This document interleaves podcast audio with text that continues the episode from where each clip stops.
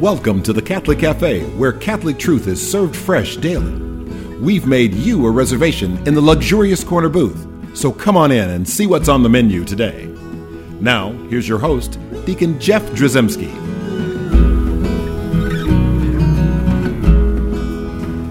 Greetings and welcome to the Catholic Cafe. I'm Deacon Jeff, sitting in the luxurious corner booth of the Catholic Cafe, sitting here with Thomas Patrick Dory. Yes, sir. That's my radio voice. That is. I uh, like that. Yeah, and you got your radio hair on, which is awesome. I love uh, it. And then we got Sam Ziggy Rodriguez. Oh, that's me, and this is my radio voice. Yeah, so dial it down. Dial it down. All right. Yeah, so all the engineers at uh, you know at E W T N just raced to their console, and they just turned the knob just a little yeah. bit, by ten percent less. Uh, See, just we, to go to, we go to eleven. Yeah, we go to eleven. Uh, uh, uh, that is a very uh, great reference, and I, I'm not going to explain it. Just Google. We go. Ours goes to eleven.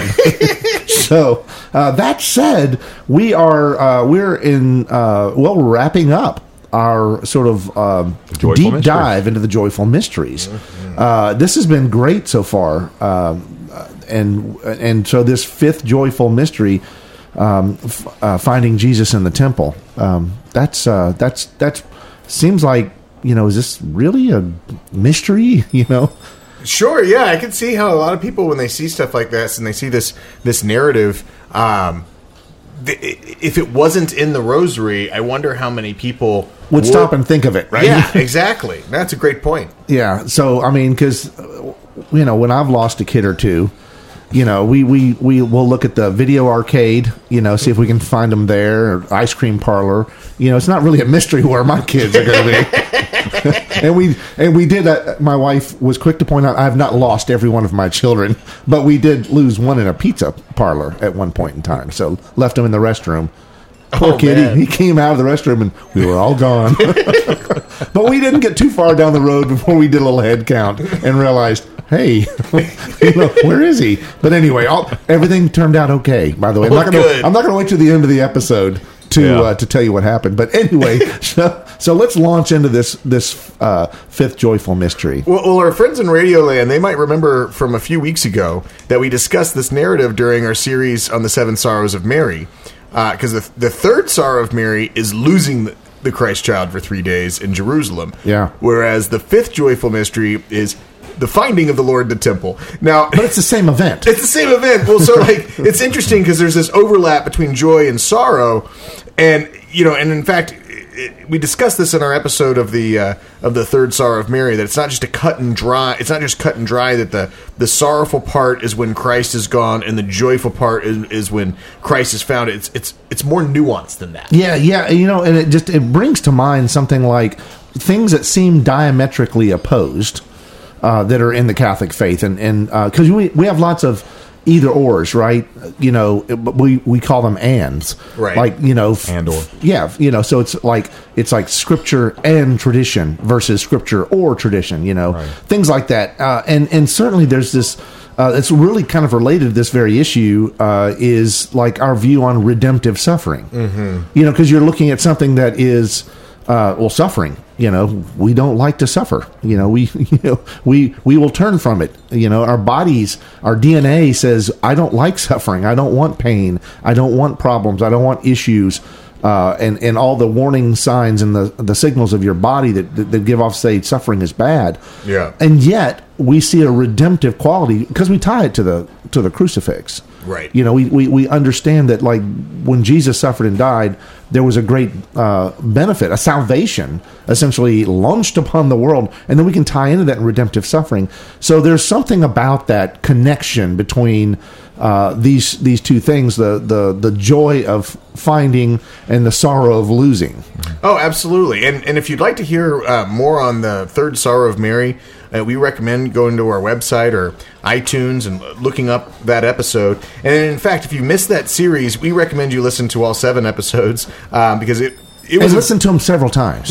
Just, you know, well, it was, a, it was a very it was a very special experience for us to record those episodes, and it was a big part of what inspired us to record these episodes now on the Joyful Mysteries. Right, and guess what? There'll be more mysteries.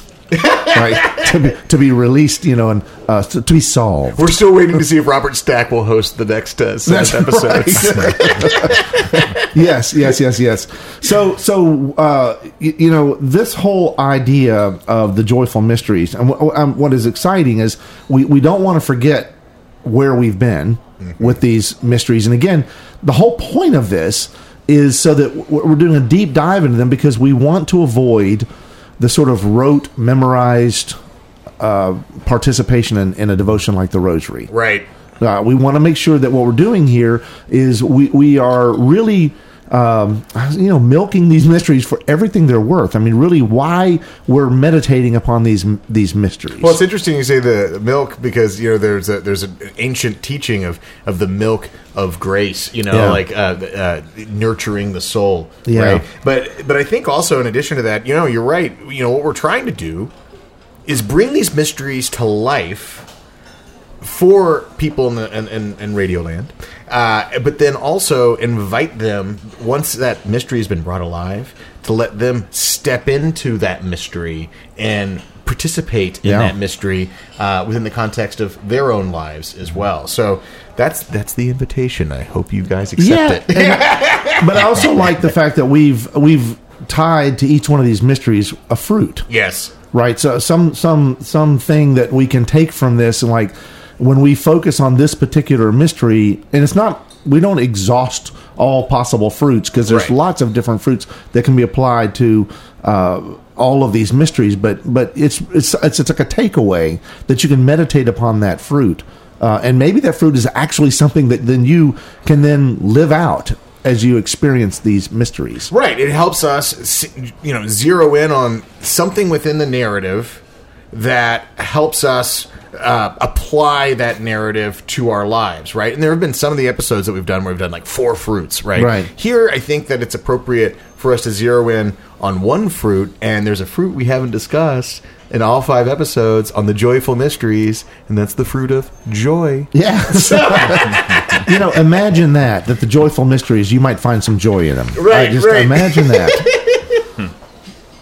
So we, what we should do is we should let's let's look at the scripture passage. We're going to read it through, and as we read it through, again, uh, just find yourself in a, a sort of a Lectio Divina kind of way. Yeah. Find yourself in the passage. Find yourself in the words. Uh, allow them to, to, to wrap themselves around you, and just feel God's presence. Uh, and and sort of like again, see this for all it's worth, right? D- dive into these these words of Scripture. So we're we're uh, reading from Luke chapter two, starting at verse forty-one. Each year his parents went to Jerusalem for the feast of Passover, and when he was twelve years old, they went up according to festival custom. After they had completed its days, as they were returning, the boy Jesus remained behind in Jerusalem, but his parents did not know it, thinking that he was in the caravan. They journeyed for a day and looked for him among their relatives and acquaintances. But not finding him, they returned to Jerusalem to look for him. After three days, they found him in the temple, sitting in the midst of the teachers, listening to them and asking them questions. And all who heard him were astounded at his understanding and his answers. When his parents saw him, they were astonished, and his mother said to him, "Son, why have you done this to us? Your father and I have been looking for you with great anxiety." And he said to them, "Why were you looking for me? Did you not know that I must be in my Father's house?" But they did not understand what he said to them. He went down with them and came to Nazareth and was obedient to them. And his mother kept all these things in her heart. And Jesus advanced in wisdom and age and favor before God and man. So, what does this teach us about joy? so, to, well, to state the obvious, uh, this is about the joy of finding Jesus, right? Like, including the joy of finding that Jesus is at work in a hidden way in the more difficult moments of our lives. And, and, and so it's It's it's easy for us to lose sight of God in difficult times. It's easy to think that we've been abandoned by God when the chips are down. And we shouldn't beat up ourselves for that. We shouldn't say, "Oh gosh, I have such little faith. I can't believe I, I, I've experienced that. I've lost sight of God during difficult times." Well, guess what? I mean, even Jesus himself says on the cross, "My God, my God, why have you abandoned me?" So in, in our previous episode on this narrative, our, our, our episode on the third Sorrow of Mary, we talked about some textual ambiguity here. There's more than one way to translate Jesus' words here. And the translation, why were you looking for me? Did you not know I must be in my Father's house? And in the Douay-Rheims translation, which is also a Catholic translation, it says, don't you know I must be about my Father's business? So both translations are helpful here, and both are valid based upon, you know, just the, the some ambiguity in the textual in, in the in the ancient Greek. And so for the Douay-Rheims, don't you know I must be about my Father's business? It's a reminder that Jesus is at work, sometimes, you know, deeply behind the scenes, uh, and he's at work, including when things are, are terribly are going terribly wrong. What comes to mind here is Romans eight twenty-eight, that we know that all things work for good for those who love God and are called according to his purpose. So, I mean, this teaches us about God's permissive will and how we should think about it. Because, you know, as you said earlier, Deacon Jeff, you know, bringing up redemptive suffering, suffering sufferings will happen. It's a part of life. God never promised to spare us from suffering.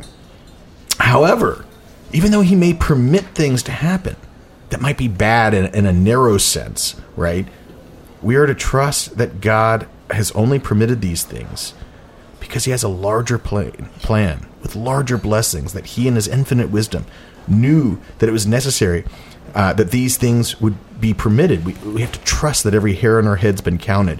We must trust in the ultimate goodness of his permissive will. Now, easier said than done. Yeah. So there. that's I want to I'm going to stop and say, you know, that that is something that uh, you know, I think all of us can recognize that, that we don't like suffering. Right. Right.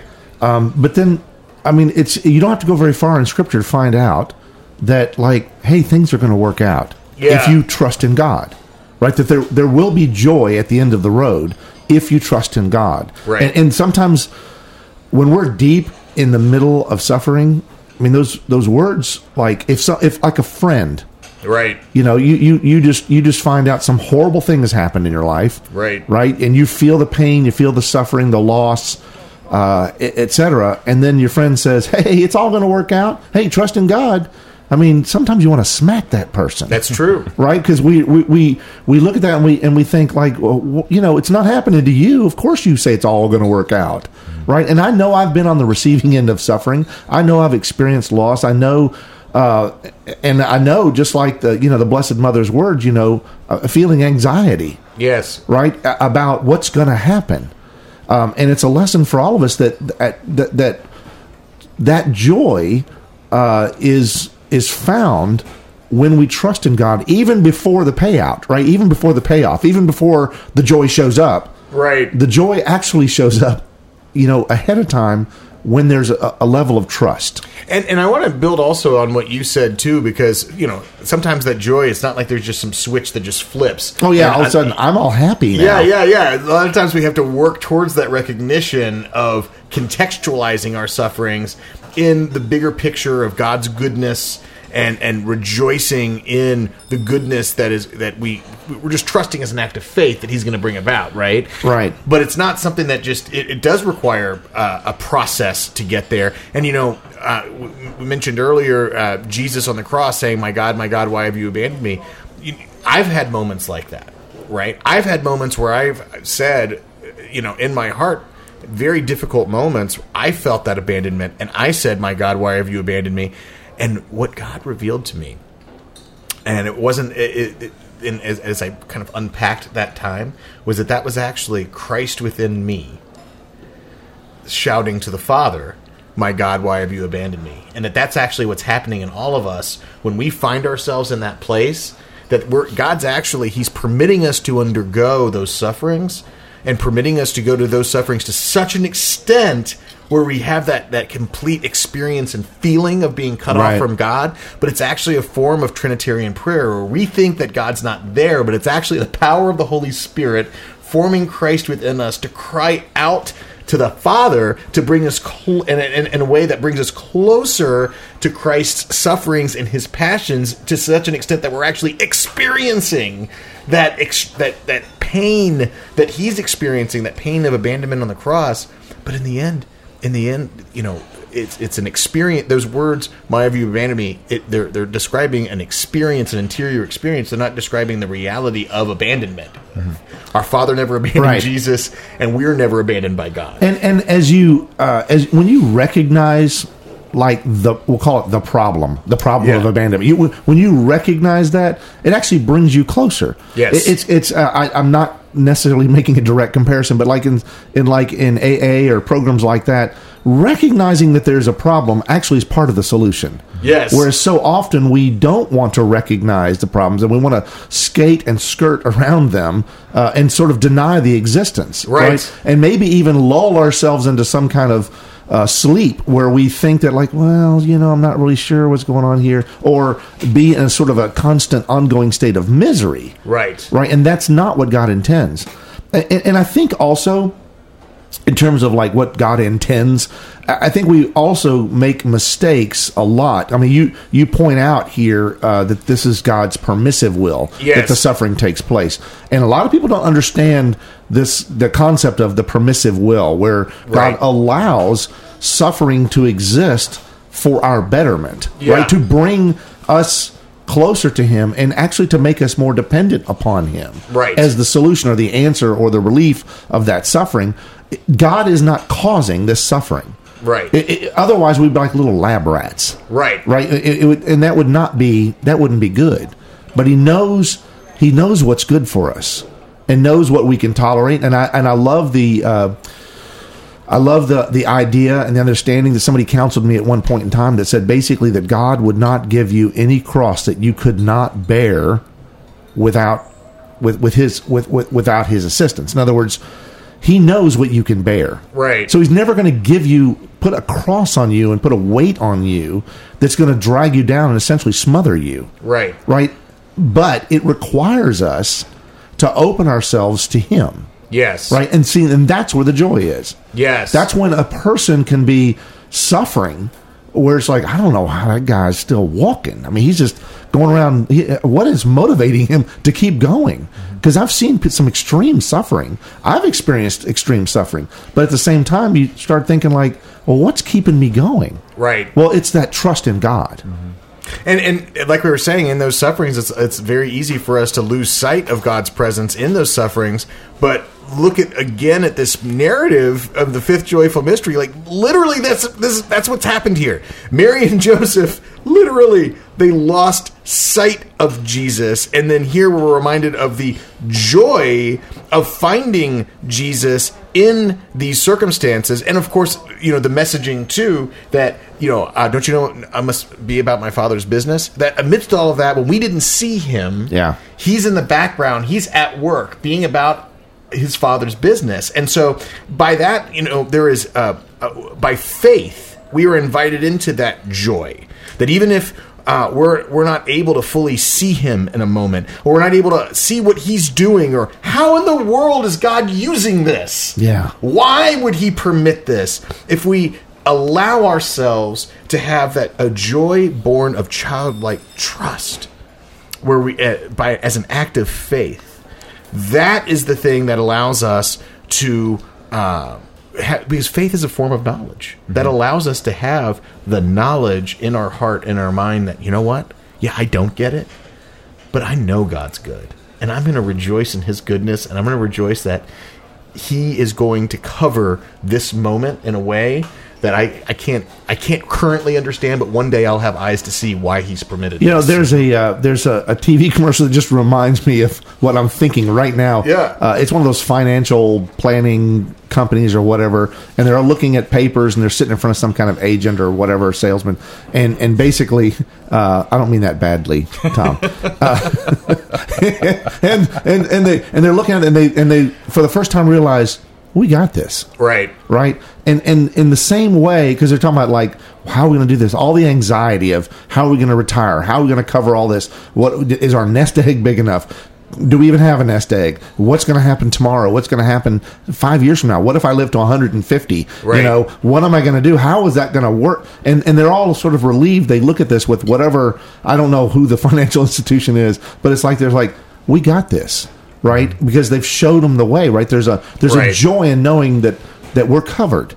And so we really need to turn that into a spiritual, we got this, but really it's like God's got this. Yes. Right? And so we, we've got to trust that God's got this. Again, with his help and our dependence upon his help.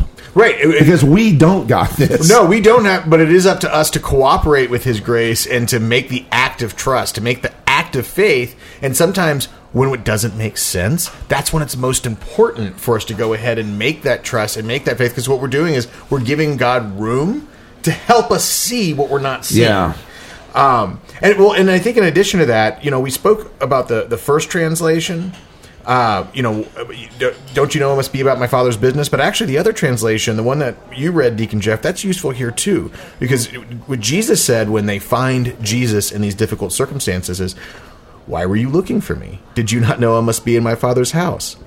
And so, when we lose sight of Jesus and where He is in our life, you know, we as Catholics have a very special opportunity. Jesus, if He is hidden, He is hidden in plain sight. We can always run to his Father's house to find Jesus. We can run to the Eucharist. We can run to the tabernacle because we have the joy of faith in the in Christ's real presence.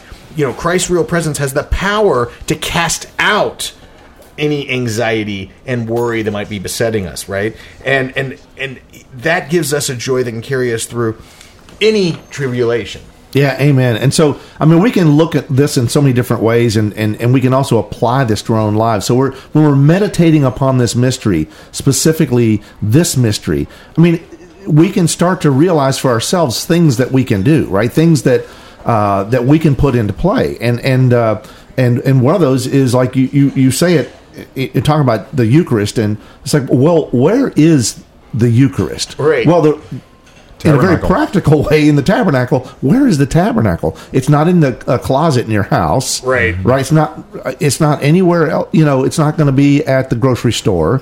Can go down into the visit the tabernacle. Where is it? It's in the church. I'm being facetious here, right, obviously. Right, right. But but you know, so many problems that we have in the world, so many suffering, so many anxieties, uh, so much loss in the world, and hidden in plain sight, yeah, is the church that's on every corner. Right. Right. Every every the, the world is essentially carved up into dioceses, right? There's yeah. there's there's something beautiful about the way the church is organized. Other faith traditions, and God bless all the other people that are seeking Jesus, right, don't have something the Catholic Church has. Right. That every single square inch of the earth is covered by a diocese, right? And even we even have bishops of the seas. I mean, we have everything is is covered. There's also a bishop from outer space, is, oh. or, or not from. I'm sorry, for. I actually met one of those. But the point is, you can find a church, right? You can find a Catholic church, and and this idea that when you're suffering, I, I there's something really humbling about, uh, you know, as a deacon, I, I, I go into a, the church building all the time where I'm assigned, and I'm having to set up for Mass or uh, clean up after Mass or do something, you know, and the, all the lights are kind of down and the candles are out. And then there'll be some person sitting there in, you know, pew number two, just kind of with their head down, or they're on their knees. And I can't help but wonder, like, well, what are they going through right now? Right. Uh, what what are they suffering from? What are they? What are, is it? Is it a child that's walked away from the church? Is it a bad diagnosis? Are they struggling with finances? Uh, are they just praying for the benefit of the world? Are they praying for vocations? What is it that is like troubling their heart, that's weighing them down? But then it doesn't take me long to go, like, but but they're in the right place. Right. They have placed themselves firmly and squarely before the tabernacle, between before the, the true presence, um, body, blood, soul, and divinity of Jesus Christ here on earth, in front of the tabernacle, in a church that is easily accessible, right? And I know in some sort of crime-ridden areas, it might be kind of harder to find that door that's open during the day, yeah. you know, for a church. But pretty much every church is open for you to come and visit. Well, in addition to that, I would say inviting our listeners, as we try to apply this to our everyday life, a lot of times we think of, you know, if you're a regular prayer of the rosary, many of us might think of, I can say I do, the Sorrowful Mysteries be the one where you can really dump all the rough stuff from your life yeah. into this rosary. Well, guess what? The Joyful Mystery, the fifth Joyful Mystery, you can conclude your rosary by t- I would encourage everybody, when they get to that fifth joyful mystery, do that dump of everything in your on your mind, in your heart, that is just uh, just lay it all in front of God. All the sufferings that you have, all the places where it feels like God's not there, all the things that are interfering with your ability to have peace in your day, daily life, list them off. And, and and if you don't, or if you're not able to see what God might be doing in that situation or in that relationship uh, or in that moment behind the scenes, ask for the joy of having faith that He's at work. Ask for the joy of the faith and the trust that He's really present in the Most Holy Eucharist, right, and that you can and, and help Him re- restore you to joy in those sufferings. Uh, I, I think that that fifth joyful mystery can be very powerful and transformative if used in that way. Amen. I, you know, I don't remember a whole lot of detail about a lot of things when I was a child. I mean, and we can we can have these images, but there's one that's burned into my brain. I, I did uh, ask my mom before she passed away uh, several years ago. I, I did ask her if it was if this really happened, and it did. And it was just a childhood memory where uh, my dad was a coach of a, a, a youth a baseball team. My both my older brothers were playing baseball. My dad was there. Mom was in the stands holding my little Uh, baby brother uh, in her arms, and uh, and I was playing in some kind of sandbox somewhere, mm. uh, and uh, there was a baseball field over on Knight Arnold Road. Tom, I, I don't remember if you remember. Uh, that's a long time ago, and uh, and they left me. Wow, I, I remember being left, but I also remember the joy of being found. Mm. Right, and and that will always be there, and it just helps us to know in childlike uh, a trust that that's what we need to, to offer to God in those times that when we feel lost. Yes. Let's ask the Blessed Mother to be with us. Hail Mary, full of grace, the Lord is with thee. Blessed art thou among women, and blessed is the fruit of thy womb, Jesus. Holy, Holy Mary, Mother of God, pray for us sinners, now and at the hour of our death. Amen. Thanks for listening to The Catholic Cafe. If you'd like to contact Deacon Jeff, send him an email at deacon jeff at the catholic cafe dot com. Visit us on the web at the catholic cafe dot com. You can also find us on iTunes or follow us on Facebook and Twitter. The Catholic Cafe is brought to you by the Order of Malta Federal Association. Join us again at the Catholic Cafe, serving up salvation one cup of coffee at a time.